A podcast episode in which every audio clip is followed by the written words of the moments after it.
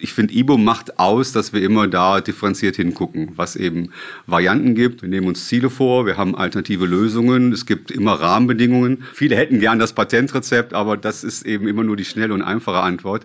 Wir gucken differenziert hin. Es ist ein, glaube ich, unserer Kern ähm, ja, dass wir ja sehr methodisch gucken, was dann eben das Richtige für die Firmen ist.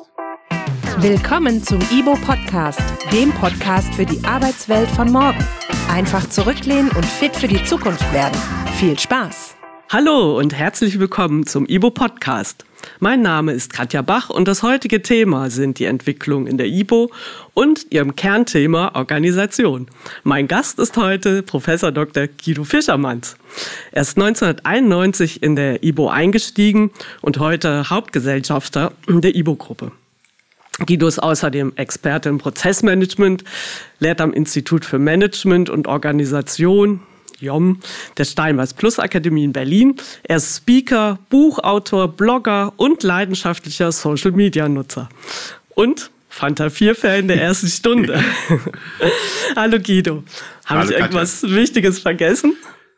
Nein, das passt und das führt mir vor Augen jetzt, wenn du sagst, Fanta 4, 30 Jahre. Ich selber bin ja jetzt 30 Jahre im Job und Ibo feiert jetzt das 40-Jährige. Ich bin ja auch Vorstand im GFO, die Gesellschaft für Organisationen, die jetzt 100 Jahre hat, also so für eine Menge runde Jubiläen. Und normalerweise hasse ich so dieses Zurück in die Vergangenheit gucken und guck lieber nach vorne und habe Visionen. Aber ich denke mal, so ein tatsächlich Anlass wie jetzt, so ein 40-jähriges Firmenjubiläum, wäre mal an der Zeit, wirklich mal ein bisschen Revue passieren zu lassen, wie so die letzten 30 oder 40 Jahre bei uns waren, ja. Genau, wir haben ja letzte, in der letzten Folge hatte ich ja mit dem IBO-Gründer Götz Schmidt gesprochen und von da ist es jetzt eine schöne äh, Nachfolge quasi.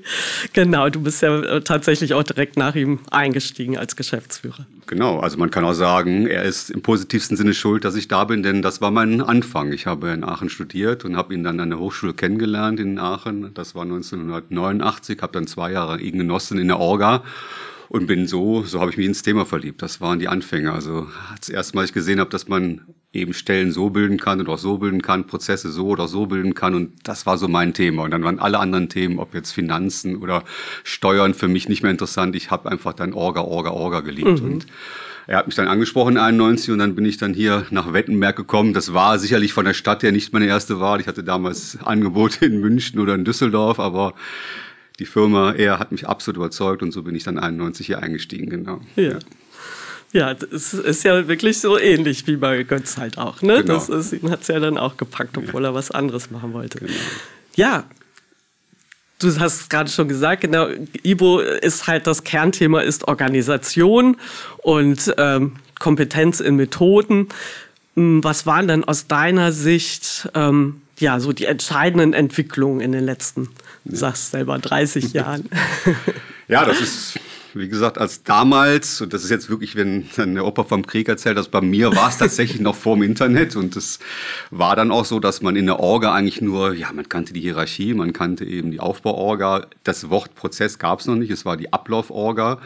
Heute ja auch, wenn man googeln würde, würde man Ablauforga gar nicht mehr finden, aber damals war es eben die Aufbau- und die Ablauforga. Und das war es. Und äh, so haben wir ja dann auch äh, gestartet mit Ibu, haben da vier Wochen Seminare zugemacht. Und aus diesem Nucleus Orga ist dann in der Vergangenheit, das war dann eben auch mit meinem Einstieg, nicht, dass ich das schuld bin, aber es war halt so die Zeit, wo dann ein Hammer Champion, amerikanischer ja, Guru im Managementwesen, dann zum Beispiel das Business Process Reengineering als wirklich Bibel rausgebracht hat. Und auf einmal wurde das Thema Orga, was bis dato so ein bisschen stiefmütterlich in den Unternehmen war, zu einem wichtigen strategischen Management-Thema. Und dann kamen solche Themen, die dann in der Folge uns natürlich auch als IBO immer wiederum innovative Themen gegeben haben, aber eben auch unseren Teilnehmern neue Ideen, wie man sich organisieren kann, neue Ideen, wie man eben entsprechend Prozesse optimieren kann. Und das war dann eben auch die Zeit in den 90er Jahren, wo das Thema Projektmanagement aufkam. Also bis dato ist man auch immer natürlich irgendwie organisatorisch vorgegangen, aber so dieses systematische Vorgehen Heute würden wir sagen, klassische Vorgehen. Ne, das war, wir haben dann Vorstudien gemacht, Hauptstudien sind klassisch vorgegangen, Wasserfall würde man heute sagen. Aber das war in den 90er Jahren so das Thema schlechthin, wie machen die Leute Projektmanagement? Und das hat auch bei IWO einen großen Schwung äh, erlebt in den 90er Jahren, dass wir fast Woche für Woche Projektmanagement-Seminar gemacht haben. Das war so meine erste Phase, die ersten zehn Jahre für mich, diese Projektmanagement-Phase in den 90er Jahren. Und die nächste Phase waren dann die Nullerjahre. Ähm, da habe ich dann dieses Thema Prozessmanagement eben, was auch dann extrem boomte, ähm, aufgegriffen und auch bei uns ein Portfolio gemacht, Prozessmanager Ausbildungen entwickelt etc. Das waren so die, die Nullerjahre. Das heißt eben auch das Thema gab es immer schon in der Orga, Ablauf-Orga, aber das mit dem Thema Prozessmanagement wurde es dann zu einem richtigen, ja, jede Projektliste in Firmen war Top 1 eben wie optimiert man Prozesse und natürlich auch im Seminarbereich in das Buch, das dazu auf dem Markt gab, wurde auf einmal ein Bestseller.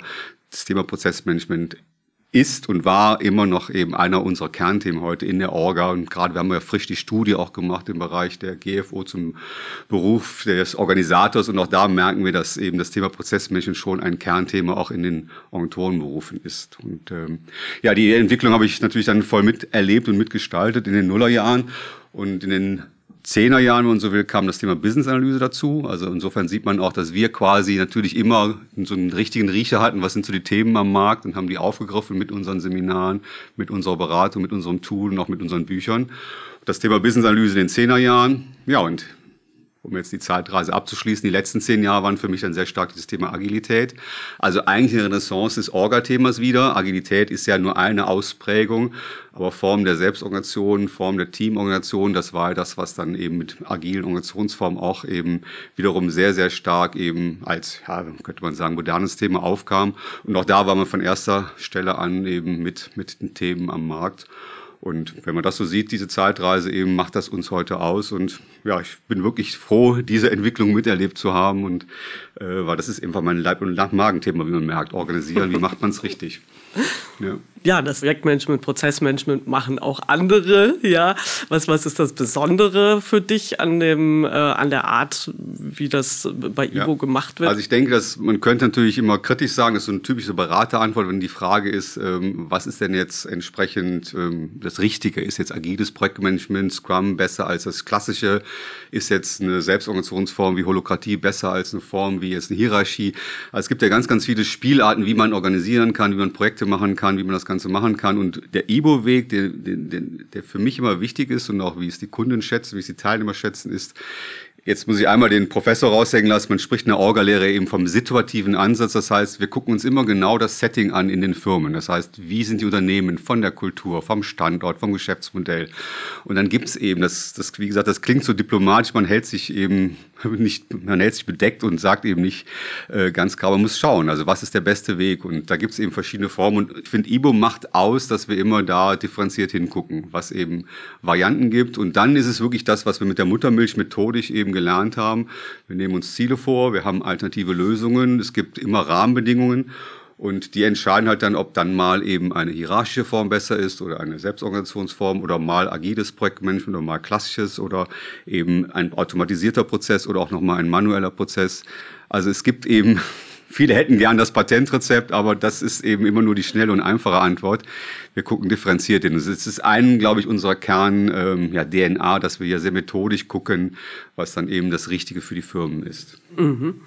Das äh, beinhaltet das halt auch, ja, das, wie kann man sagen, so eine Art ähm, rundum sorglos Paket, auch dass man halt wirklich von allen Seiten äh, die Organisation halt anschaut und halt dann ähm, ja, an, ja. Angebote machen kann. Ja, das rundum sorglos, das ist natürlich, ich meine, auch das spielt natürlich heute eine Rolle, wie man an die, die Kunden heute noch erreicht. Und äh, wenn wir sagen rundum sorglos, es kann sein, dass wir einfach nur mal heute einen Blog schreiben oder ein Buch veröffentlichen oder wie jetzt einen Podcast machen. Also das ist eben das, was, was Kanäle sind über Medien. Natürlich ist unser Kerngeschäft immer das Seminar, aber das war früher dann vielleicht nur präsent, heute natürlich durch die Entwicklungen auch viel, viel online. Und äh, das sind Seminare, aber auch unsere Tools, die eben natürlich jetzt in jeder Form, ob jetzt früher als Kaufversion und jetzt als Mietversion in zur Verfügung stellen, bis hin eben auch zu unserer Beratungsleistung, die früher nur vor Ort waren und jetzt eben auch online passieren. Soll heißen, unsere vier Themen, Verlag, Seminare, Beratung und Software haben wir mittlerweile eigentlich auf allen Kanälen, die es gibt, zur Verfügung. Und auch da gucken wir, wie es halt dann jeweils beim Kunden passt. Und das Wichtige, und das ist, glaube ich, das, was Ivo naja, das ist immer so USP, unser Alleinstellungsmerkmal, aber dass wir alles dem Kunden aus einer Hand bieten, das ist schon, würde ich sagen, etwas, was über 40 Jahre ich beobachte, wo extrem viel Energie reinstecken. Also wenn man so einen Produktentwickler bei uns sieht, wenn er ein neues Thema aufgreift, jetzt aktuell Process Mining, dann wird das erarbeitet, dann wird dann zugeschrieben ein Buch, aber dann muss es auch ins Tool rein, dann muss es eben auch im Seminar vermittelt werden und auch die Berater entsprechend die Expertise haben und diesen ganzheitlichen Ansatz, das ist einer der Punkte, die ich glaube, die Kunden von uns immer wiederum mittlerweile erwarten, weil sie es kennen, aber wofür auch stehen und wofür unser, ja, wirklich täglichen Energie und wo ich auch für lebe und leide und sterbe und Energie reinstecke, um das eben tatsächlich so zu machen, ja. Und auch, äh, auch im Grunde genommen ja die, die ähm, Vielzahl der Unternehmen, die halt in der, in der Gruppe ja auch ansässig sind, bedienen da ja auch unterschiedliche Facetten. Ja, das ist, was ja nach außen in Ibo-Gruppe gar nicht so sichtbar ist, weil wir ja auch mit verschiedenen Firmennamen im Markt sind. In der Schweiz zum Beispiel haben wir dann 2001 die SGO mit einem Joint Venture mit dem Schweizerischen Gesellschaft für Organisationsverein ein Joint Venture gebildet und dort haben wir die SGO Business School, sind da 50-prozentige Eigner und machen das gleiche Portfolio wie hier in Deutschland mit der Ibo Akademie. Das heißt, also da haben wir zum Beispiel eben unser, ja, ich sag mal so, ähm, Gebiet auf die Schweiz hin erweitert mit dem Seminarportfolio, genauso mit der Camunda Service GmbH in Berlin sind wir beteiligt an einer Firma, die jetzt sehr stark im Bereich Prozessautomatisierung unterwegs ist.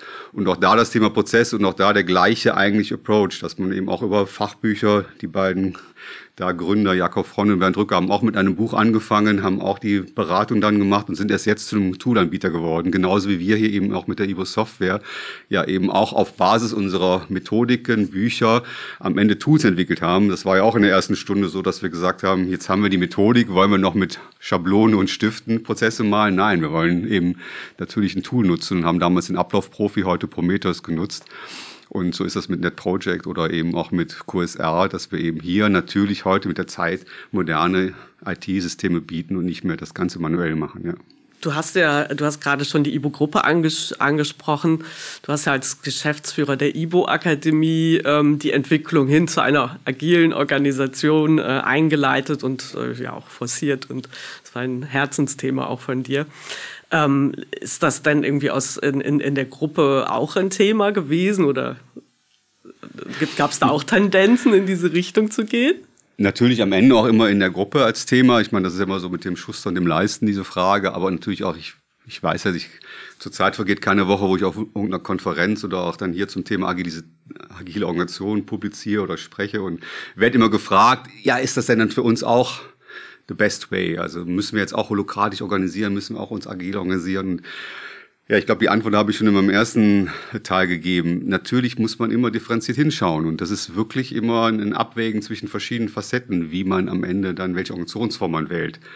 Es war auch früher schon die Entscheidung, ob man eben entsprechend dann sich funktional oder divisional organisiert, ob man eine Matrix macht und auch jetzt ist die Frage, ob man eben mehr eben Hierarchie will, hierarchiefreier oder ganz hierarchiearm arbeiten will du merkst, ich will mich hier auch nicht rauslassen. Auch in der eigenen Gruppe. Wir sind vier verschiedene Gesellschaften mit Camunda, mit SGO, mit Ibo Software und Ibo Akademie. Und wenn ich genau hinschaue, sind alle vier Gesellschaften unterschiedlich organisiert, haben unterschiedliche Strategiemittel. Die einen arbeiten mit Balance Scorecard, die anderen arbeiten mit Objectives and Key Results, die einen arbeiten mit Balance, äh, Balance Scorecard, habe ich schon gesagt, mit Business Model Canvas. Also wir, wir haben auch bei uns die Vielfalt und ich würde einen Teufel tun zu sagen, das eine ist die beste, das andere. Nicht, weil ich mich hier schadlos halten will, sondern ich tatsächlich Überzeugung bin, es kommt am Ende wirklich darauf an, das ist mein Leitspruch, der übersteht, es gibt nichts Gutes, außer man tut es. Es ist wichtig, bei einer Sache festzuhalten, weil es, das ist so einer der Sachen, die ich über all die, meine 30 Jahre gelernt habe. Es werden ja unheimlich viele Säue durchs Dorf getrieben.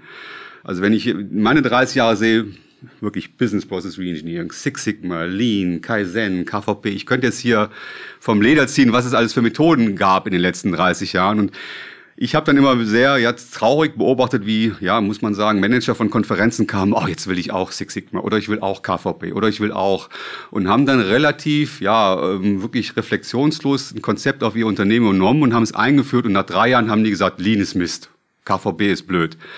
Und da muss ich immer sagen, das ist genau das, was eben eigentlich ja, und da kann ich nur methodisch dieses Katar, das ist nicht jetzt der nächste WM-Ort, sondern Katar, K-A-T-A, diese Kampfsportart Katar, die aus dem Japanischen kommt. Da wird beschrieben wie Toyota, dieses Festhalten an einer Sache über wirklich Jahrzehnte. Dafür ist Toyota bekannt. Und bei Methoden gilt auch, wenn man sich für eine Methode entschieden hat, bin ich fest überzeugt, dann muss man sie lange, lange durchhalten, um wirklich zu erkennen, dass die Vorteile sind. Wenn man alle zwei, drei Jahre das Managementkonzept wechselt, drei Jahre Six Sigma, drei Jahre KVP, drei Jahre das, ja, dann wird man nie die Erfolge einheimsen. Insofern, wenn du mich jetzt fragst, ist Jetzt konkret agile Organisation, müssen wir genau schauen, was es überhaupt ist, aber sagen wir mal die Ausprägung wie OKR oder wie Holokratie, der beste Weg? Nein, das ist einer von vielen Wegen, ein, einer, den ich jetzt selbst für mich gut erlebt habe, aber es gibt genauso gut andere gute Wege. Entscheidend ist, dass man sie konsequent durchführt. Der äh, IBO-Slogan ist ja, wir organisieren Zukunft. Wo geht es denn deiner Meinung nach hin? Ähm, was, was, was sind deine Prognosen? Ja, ich glaube, das haben wir spätestens jetzt in den letzten zwei Jahren durch die Pandemie gelernt. Aber das ist auch für mich jetzt, muss ich sagen, ein Qualitätsgewinn. Ich merke, dass es in den Firmen angekommen ist. Vor der Pandemie war es immer noch so, dass man sich in irgendeiner Form, in irgendeiner Sicherheit gefühlt hat, wir können noch planen, wir können noch die nächsten fünf Jahre voraussagen. Jetzt merke ich, dass die Firmen wirklich verstanden haben, dass das Utopie ist. Denn wenn man allein die letzten Jahre durchgeht von Krisen, angefangen über Finanzkrise, wir hatten dann Griechenland, wir hatten die Geflüchteten, wir hatten dann Pandemie, jetzt haben wir Ukraine. Allein das zeigt uns, wir wissen nicht, was nächstes Jahr kommt. Jeder, der mir jetzt sagen würde, der wüsste, wie es nächstes Jahr aussieht, ich glaube, da wissen wir jetzt alle, dem glauben wir nicht mehr. Das war früher anders, haben wir gesagt, ja, man kann voraussehen, das wird jetzt immer so sein. Und wir haben jetzt gemerkt, es kommt. Und deshalb ist für mich angekommen, und das, das, hat, das habe ich gesellschaftlich auch sehr genossen in den letzten zwei Jahren, so schlimm das Ganze ja war, wie auch die Politik gelernt hat zu sagen, wir fahren auf Sicht. Wir gucken uns die nächsten zwei Wochen an, wir lernen und entscheiden dann, was der nächste Schritt ist. Und nicht so blauäugig ein Jahr Prognosen machen. Und das ist für mich jetzt auch so, ich sage, also ich merke, dass jetzt von den Management-Techniken ankommen ist, dieses auf Sicht fahren. Nennt es dann Agilität oder Scrum oder wie auch immer, aber das steckt ja dahinter, eben wirklich zu schauen, wie entwickelt sich die absehbare Zeit. Insofern wirst du mich jetzt auch hören zu sagen, das Entscheidende für mich sind, dass die Firmen genau diese Fähigkeit bei ihren Mitarbeitern haben, dass sie, dass sie erkennen, dass sie immer schnell reagieren müssen, was ist der Kundenwunsch, was sind neue technologische Anforderungen, wie sind die Rahmenbedingungen? Und dann schnell gut reagieren können im Sinne des Unternehmens. Und da kommen dann schon so moderne Themen wie Purpose oder Vision ins Spiel, zu sagen, wenn die Strategie, die Ausrichtung klar ist, dann handeln die entsprechenden Menschen der Firma auch für mich entsprechend da. Und das sind für mich schon entscheidende Themen. Insofern ist das Thema Agilität und Purpose und diese ganzen Sachen für mich schon ein Thema, was die nächsten Jahre relevant ist.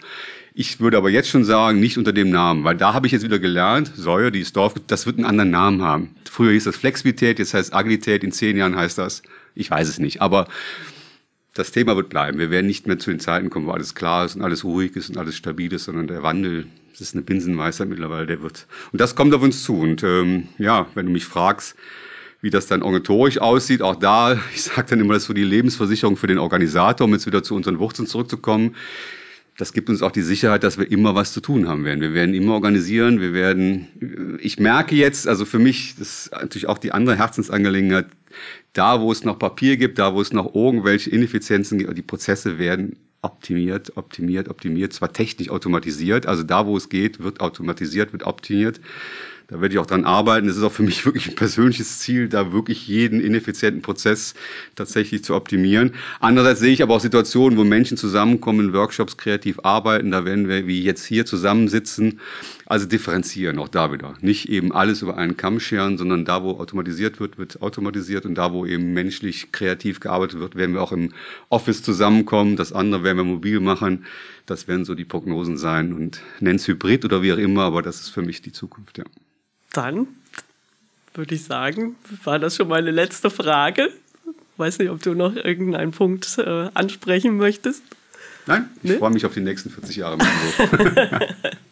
ja, dann vielen Dank, Guido. Danke dir. Und ähm, ja, vielen Dank, dass du uns zugehört hast. Wenn du keine Folge des Ibo Podcasts verpassen möchtest, lass ein Abo da oder abonniere unseren Newsletter auf www.ibo.de oder folge uns einfach in den sozialen Medien. Ja, tschüss und bis zum nächsten Mal. Eure Katja und Guido. Ciao. Ibo Podcast. Danke fürs Zuhören. Bis zum nächsten Mal.